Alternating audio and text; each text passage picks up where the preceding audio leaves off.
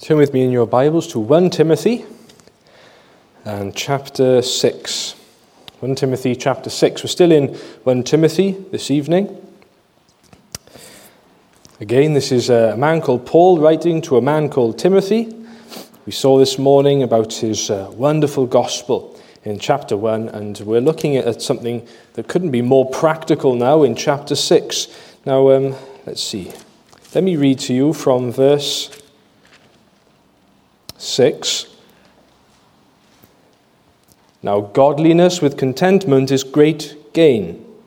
For we brought nothing into this world, and it is certain we can carry nothing out. And having food and clothing, with these we shall be content.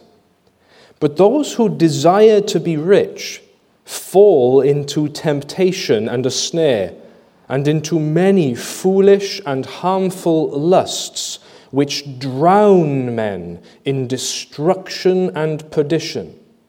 For the love of money is a root of all kinds of evil, for which some have strayed from the faith in their greediness and pierced themselves through with many sorrows.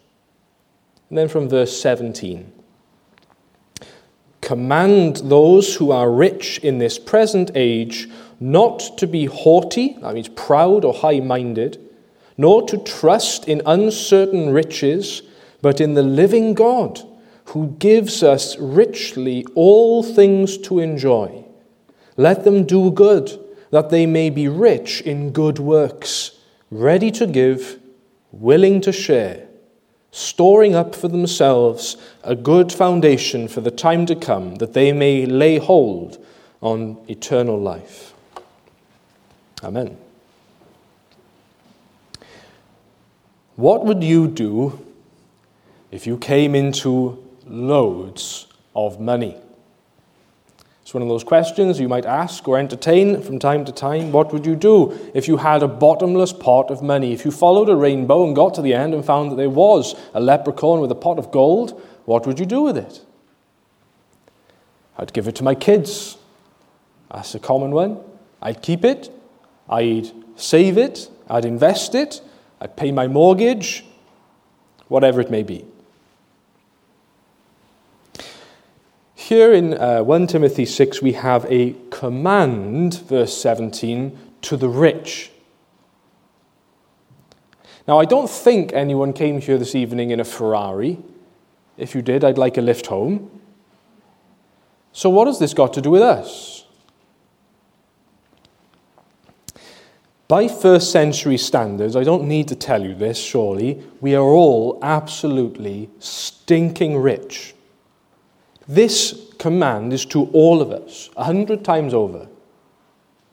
A historian around the same time that Paul was writing, he wrote down and he, he mentioned just in passing that if you happened to be in a riot in the city centre and you managed to join in with the looting and you managed to get for yourself while looting a handkerchief then you've hit it big.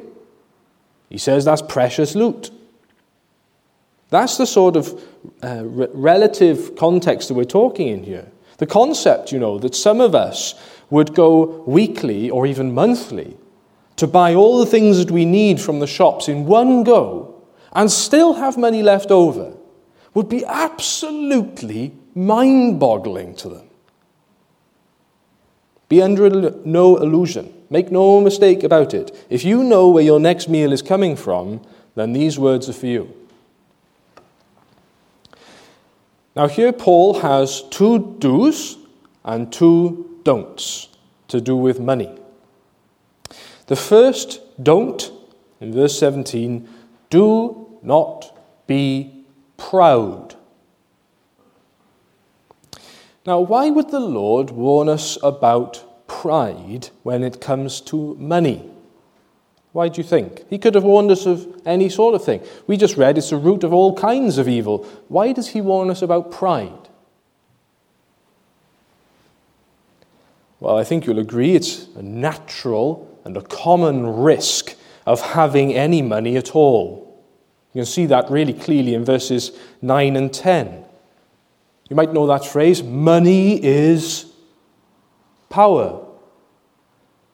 and power corrupts.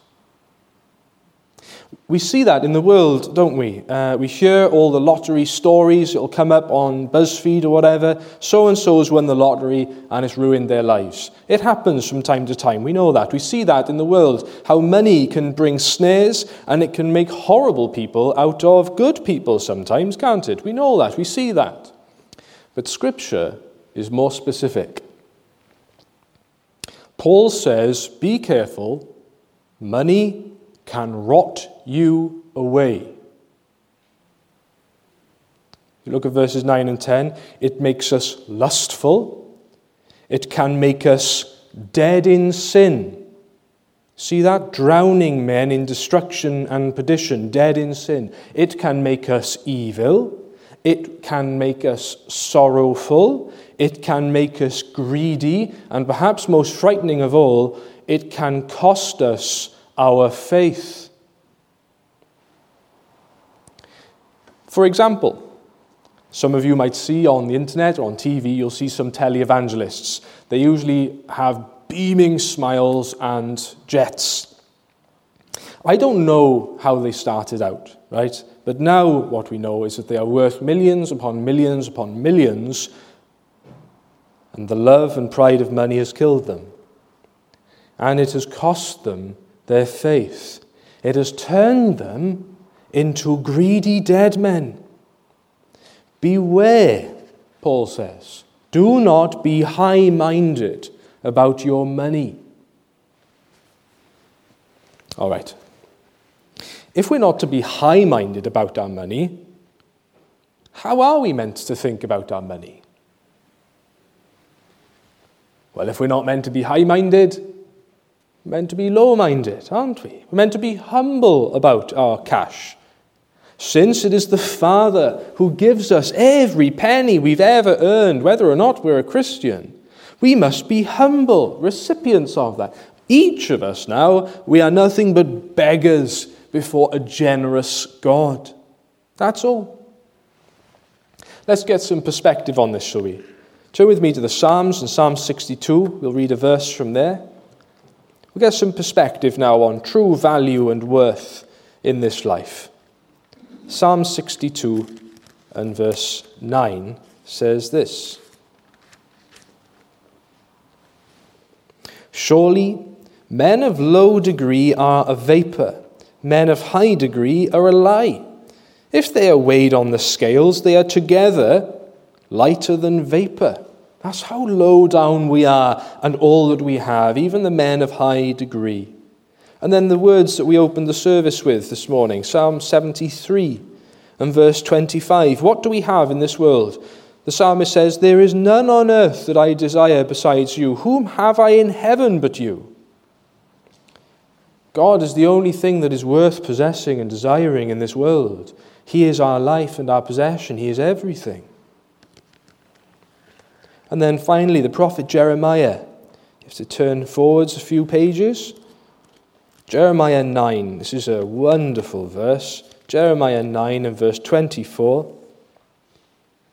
Let him who glories, so somebody who is boastful, if you like, somebody, if you're going to boast in anything, God says, glory in this, that you understand and know me, that I am the Lord, exercising loving kindness and judgment and righteousness in the earth, for in these things I delight says if there's anything to have in this world that is worth having, it is our God, our Father. So that's the first don't. Do not be proud. Keep that perspective of what real value and worth is in this life. The second don't comes in verse 17. It says, Do not what?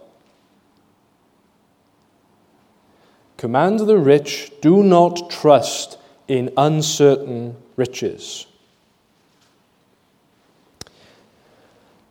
Why would the Lord have to warn us about trusting money? If loving money is a root of all kinds of evil, why does he tell us not to trust it?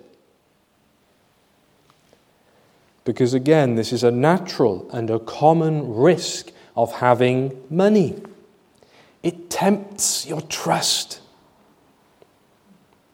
If you have money, you don't have to worry, do you? You can trust that fat bank balance. It can weather all sorts of things, you know burst plumbing, leaky roofs, speeding fines, broken down cars, ill pets. It can weather all of those things if it's fat enough. You can trust money. And if the economy gets hit, don't worry, I have my savings.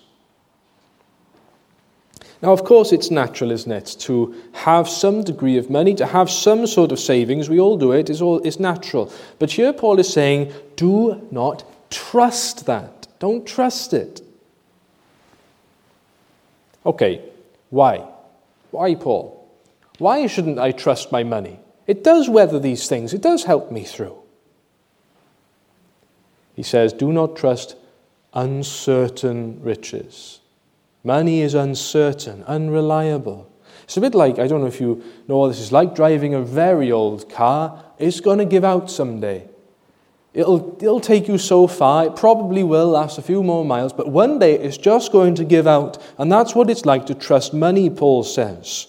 You see, in this life, cash comes, cash goes. Even its value fluctuates, doesn't it? And it can't even buy you all the things you need. Eventually, it is going to run out, and it doesn't care what state you're in when it's in someone else's wallet. After this life, you see, certain death will take your uncertain riches away. That comes out really clearly in verse 7, doesn't it? You remember that um, rich, the rich man, the parable of the rich man that we heard from the Lord Jesus in our reading. He stored up all of these uncertain riches, and he pulled down his small barns and got even more uncertain riches. And he just got more and more and more uncertain riches, and then it all went away. There's a famous actor called Denzel Washington. You might like some of his films. And he recently said in a video, and if you, if you want to see it, you can let me know. I can send you the link he, he's talking about his faith and all sorts of things like that. It was very encouraging. And he said, You see, one thing you will never witness at a funeral, he says, you will never see a van behind a hearse. He means you'll never see somebody who's rented a van to take all of their possessions with them into the next life. Hearses don't have vans following them. He's absolutely right. Okay, let's go back in time about 1600 years. The year is 368. A man called Basil, that's a good name, isn't it? He's preaching. Basil preaches to the rich who trusted in their money, and so they were hoarding it all. And this is what he said Since wealth overflows, it gets buried underground, stashed away in secret places. For, they say, the future is uncertain. We may, see un- we may face unexpected needs. But it is just as uncertain whether you will have any use for your buried gold. It is not uncertain, however, what the penalty shall be for the inhumanity of not sharing your money. When you failed with your thousands of ideas to spend all your money, you buried it beneath the earth. A strange madness, he says. When gold lies hidden with other metals in the earth, we ransack the earth and pull it all out, and once it has seen the light of day, we bury it again to keep it safe. Basil says, in burying your money, you bury your heart also. For where your treasure is, there your heart will be also. Friends, if you trust money, it will become your idol. It will fool you, it will betray you, and when you bury it down to keep it safe, you will bury there your heart and it will rot you away. Who do you think knows these don'ts best? Who has learned these lessons the hard way? You can think of some good examples, no doubt. maybe even in your own family or something like that. But uh, perhaps the best example is Judas Iscariot. We read here in Matthew 26, verse 14 one of the twelve, called Judas Iscariot, went to the chief priests and said, What are you willing to do? What are you willing to give me, rather? What are you willing to give me if I deliver Jesus to you? and they counted out for him 30 pieces of silver. So from that time, once he saw that cold, hard cash, he sought opportunity to betray the Lord Jesus. You see, Judas was too proud in his money to follow generous Jesus. He balked at the idea that Jesus would be so generous. He trusted money, and it corrupted him. Judas as promised in the scriptures, became lustful, evil, sorrowful, dead in sin, and greedy. It cost him his faith. Having sold his own Savior, Judas then, do you remember? He threw that money back. He threw away the useless, the uncertain money that cost him so much, but it was too late. And as he swung from that tree in hell, he knew the love of money had betrayed him. Allow me to be practical now on these don'ts before we turn to the do's. What does it look like to be high minded about cash? To be proud about money? What do you think that looks like? Well, we can think of some obvious ones, can't we? You see those uh, influencers on the gram Instagram. You see them uh, all decked out with all, all the sort of bling and glitter that they got on, showing off money on social media. It's no good. All right? That's being high minded about our cash, about our money. And hence, the New Testament is really clear, commanding us as Christians to be modest in how we dress because of money. You can, uh, we haven't got time to look at it now, but write this down 1 Timothy 2, verses 9 and 10, and James chapter 2 modesty in our money shown in how we dress. So that means how we dress when we come to church as well. Am I being high minded about my money when I put on my Sunday best? So that's the obvious one. Now there's a subtle one. Being high minded about cash looks like this slavery to earning. Keeping an eye out all the time and always for that weekend shift to make more money.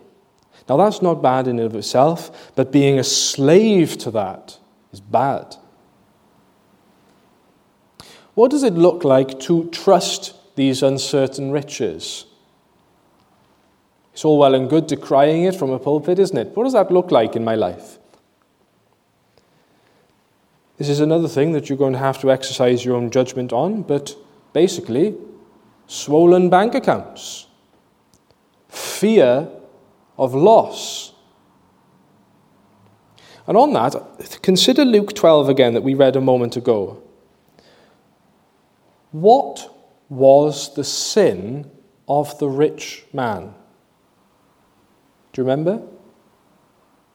What did he do that was wrong? Nothing was particularly clear in Luke 12. Jesus doesn't say why his soul was required of him or why he died or anything like that. He doesn't have any particular sin laid against him. It wasn't being rich. It was that he stored it all up, trusted in it, and would not share a penny. And so it betrayed him and it made of him a godless fool. So these two don'ts then, they warn us of the dangers, some of the dangers of loving money. What do you think the remedy is going to be? What do you expect Paul to say next? He doesn't say, since money is so dangerous, we need to give it all away, make sure we're nice and safe. He doesn't say that. He doesn't say, impoverish yourself.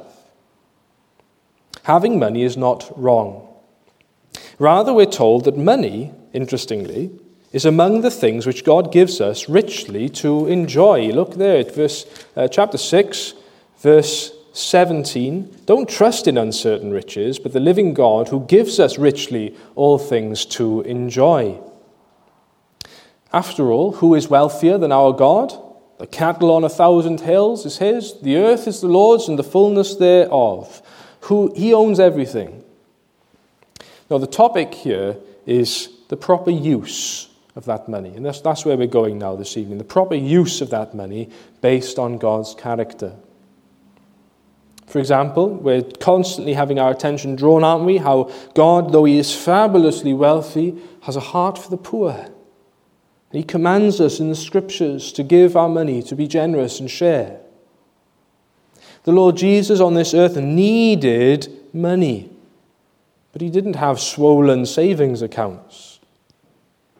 Who is more generous than he who was rich beyond all splendor, all for love's sake? He became poor. Thrones for a stable did surrender, sapphire paved courts for a stable floor. And what Paul is going on to tell us here is that because God is good, we need to be good. Because he is generous, we need to be generous. Because he gives, we must give. Because he shares, we must share. Because he denies himself, we must deny ourselves. Because he is good to others and puts their interests first, so must we. Let's turn to these two do's then, very quickly. The first do in verse 17 says, Command those who are rich in this present age, that's all of us, to trust God. You see, our Father is deliberately contrasted here with money. It'd be quite interesting. We could play spot the difference, couldn't we? Money in this column, our Father in this column.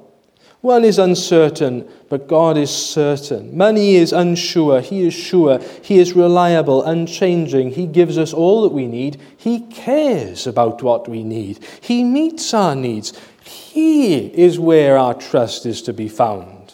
We can't lose Him, death can't take Him away. It's true, you won't see a Europcar following your hearse with all of your goods in it, but you will see the Saviour raising the dead on the last day, taking them to be in their eternal reward, because unlike cash, he is faithful to the end. Do not underestimate the privilege of being a Christian when it comes to this. Paul is about to go on now to tell us to be liberally generous in giving our money away, so we might be tempted to think, poor Christians. Do you ever get that impression? They have to give up their Sundays, they have to give up the drink, they have to give up their money. Nothing could be more backwards. It's the unbelievers who don't have the Lord Jesus Christ in their hearts. They are the poor ones. If they are blessed with brimming pockets, without Jesus they have nothing. Theirs is to be enslaved to uncertain riches, which inevitably are going to betray and rot and kill them, costing them everything. But ours, ours, Paul says, is to be free, to trust in the Father who meets all of our needs in Christ Jesus. He owns everything, He gives us all that we need. We get to pray every day, Our Father. Give us this day our daily bread, fully assured that He's the one who has told us to ask Him for that. What a Father we have who meets all of our needs in this life, even if we have holes in empty pockets, but we have Jesus Christ. We have everything. The second do command those who are rich to do good, that they may be rich in good works, ready to give, willing to share. How would you answer this question? What is the Christian's wealth? If you looked at your bank account, it would have a little pound sign next to all those numbers, wouldn't it? Pounds is how we measure our money. How do we measure the money, the wealth of a Christian? Paul says it is not money, nor is it poverty, it is good works. He says, by good works, by giving and sharing, we are rich in heaven, we earn a real reward. This is very important. What Paul is saying here, his point to Timothy, what he's actually commanding Timothy to do in his church is this Tell the rich they must do with their money what the poor cannot do with theirs. That's why he's tying good works to giving and sharing. What the rich can afford to do, they must do it, he says. Now, important here to impress, he doesn't say impoverish yourself and give all of your money away and live a pauper. He says give and share. That is the right use of our money. You can see that really clearly in chapter 6, verses 6 to 11, and in Luke 16, verse 9. Do you do that? We are professing Christians, most of us, at least in this room this evening. Do you do that? Do you make a habit of giving and sharing your money and your possessions, the things that you have? Ephesians 4, verse 28, has something very powerful to say on this. Turn with me to Ephesians 4, verse 28. Again, we have Paul writing again about money, and he says, Let him who used to steal steal no longer, but rather let him labor, working with his hands what is good, that he may have something to give to him who has need. Isn't that interesting? In Ephesians, Paul says the reason we work is so that we can earn money to give away. That's amazing. That is striking. That is countercultural. Do you give your money away? Do you share? Are you good like that? Do you do those good works? In your bank account in glory, let's imagine there is such a thing. What does it say next to good works? This is a, that's a sort of um, vague sort of question, isn't it? Uh, let me put it to you in a different way. Someone asked me this question once, and it really stuck with me, so hopefully it will stick with you too. Do you give away, do you share to the point that you even notice? If you don't notice at the end of the month that you've given a lot of things away, will anyone else?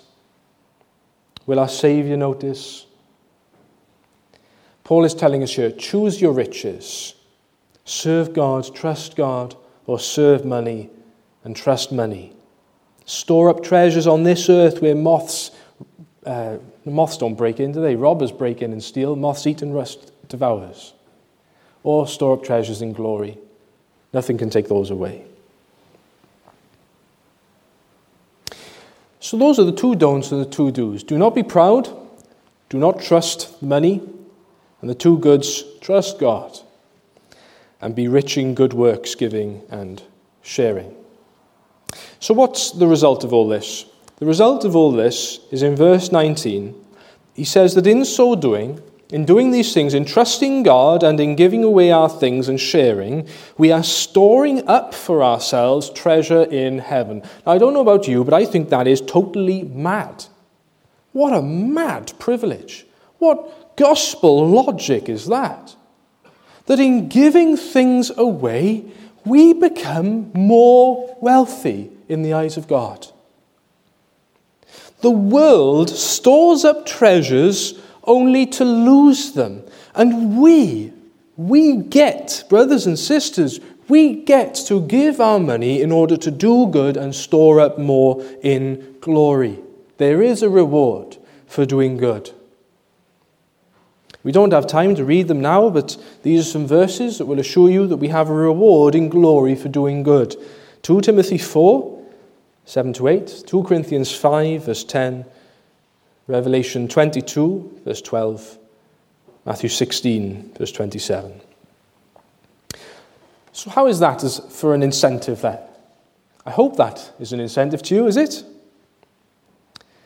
That as we do good and share, we gain uh, that immeasurable treasure in glory. As we give away those uncertain riches, which are so risky to ourselves, we store up certain, true, everlasting, safe riches in glory. Now, that is what you call a no brainer. Now, we said that the one who knows the don'ts best is Judas Iscariot. Who knows these do's the best? Who is the best? Who's learned those lessons to trust God when they have nothing? To be rich in good works, to be giving and sharing what they have. But of course, the Lord Jesus. This is the source of Paul's encouragement and command here. When he says, Command those who are rich to live like this, it is because their God is like that. It is the character of God that should motivate and cause this behavior in the Christian. Otherwise, there's nothing Christian about it. Our Lord Jesus did not hoard riches of eternal life or even equality with God, but he gave them up. He gave up his bottomless wells of wealth. He emptied himself. What a mystery that is. And he gave himself to this world. What more could he give? We remember those words of Paul that we read this morning. The life that I now live, I live in, by faith in the Son of God who loved me and gave himself for me. The wealthiest being in existence, who owns everything because he made everything and sustains it all, and it's all terminating with him, it's all coming his way, became one of the poorest people. He gave up everything. You know, the Gospels tell us that Jesus had a purse and the only time money went into that was when somebody was kind enough to give it to him. And when money came out of that, more often than not, it was him taking money out to give to someone else. What a Savior we follow. What a friend we have as an example. A great example of that is um, at the night of Passover when Judas Iscariot left the upper room. Do you remember what the disciples said? Oh, Jesus must have told him to go and give money away to the poor. That's so like our Lord Jesus. That's the first thing they thought of. When, Jesus, when Judas left the room, the first thing they thought, oh, Jesus must be giving money away to the poor again. What's more, having given away his money and trusted in his Father, being rich in good works and giving all that he had to give, after giving himself, for the enriching and the redeeming of lost sinners who trust in anything but our certain Father. After all of that, Jesus shares with us everything. Once he's raised from the dead, he gives us immortal life. Once he goes and ascends into glory, he prepares there a home for us. Even now, in your seat, he has blessed us with every spiritual blessing he shares with us no less than his own eternal throne, so that we might be hid in Christ in God. Talk about generosity. Talk about kindness and grace. Because of his sharing, we get to be co heirs with Christ, partakers of the Godhead. We, creatures, if we work really hard, we might live 85 years. And we are bound to Jesus Christ who lives forever, co heirs with him, partakers of the Godhead because of his kindness. He is the example, isn't he, of humble wealth, trusting the Father instead of money, giving and sharing what he has. Okay, then. Why should we not be proud?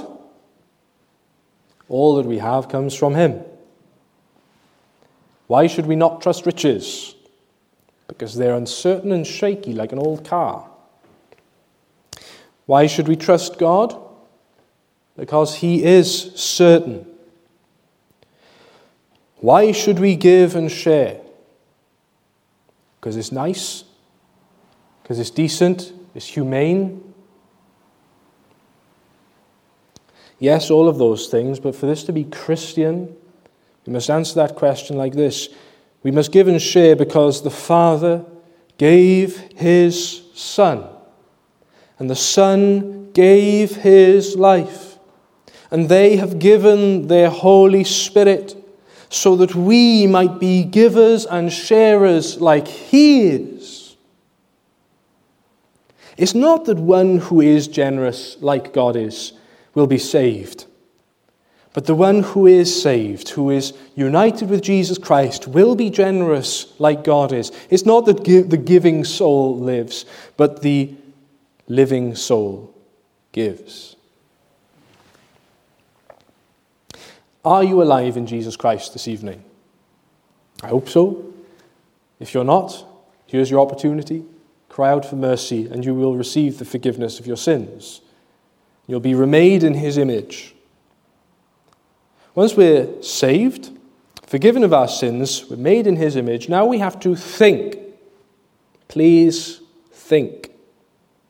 Think about your possessions and all that you own, and think how can I use that for the good of others? How can I use that for good works? How can I best give that and share that? Now that's up to you. Let nobody from a pulpit tell you what to do with that. It might mean giving more money to church. But equally, it might mean giving less money to church so that you can give more money to the homeless. That's for you to work out, okay? It might be opening up your own home to do good to people like that. It might be as simple as buying a present for somebody. You have no idea how that lifts people's spirits. Paul's bottom line argument here for Timothy. He says, Timothy, tell your Christians, tell your brothers and sisters, let us be like the God who saved us having received everything that we have from him, let us be willing and eager to give everything that we have for one another. Isn't that just right? Let me read to you one verse from Isaiah, and then I will pray briefly before we sing together to close. These words come from Isaiah chapter 53, and they're talking about our Lord Jesus, our great example in these things. He shall see the labor of his soul and be satisfied. By his knowledge, my righteous servant shall justify many, for he shall bear their iniquities. Therefore, I will divide him a portion with the great, and he shall divide the spoil with the strong, because he poured out his soul unto death, and he was numbered with the transgressors, and he bore the sin of many, and made intercession for the transgressors. Let's pray. Dear Heavenly Father, we thank you for all that you have given us in our lives. And we pray that you should open our eyes to see how generous you truly have been to us. Teach us to be sober minded and wise in our assessment of all that you have given to us to be good stewards over in this life. We bless you, Father, for the example and the gift of your Son, the Lord Jesus Christ, and his life of kindness and generosity, sharing and giving. We, Lord, we are the recipients of his kindness and mercy and his enriching. We pray that you should give us his spirit so that with his mind we should know what is best to do with all that we have. We pray for wisdom and guidance on these things for his name's sake that his name should be praised amongst us and in the world. Amen.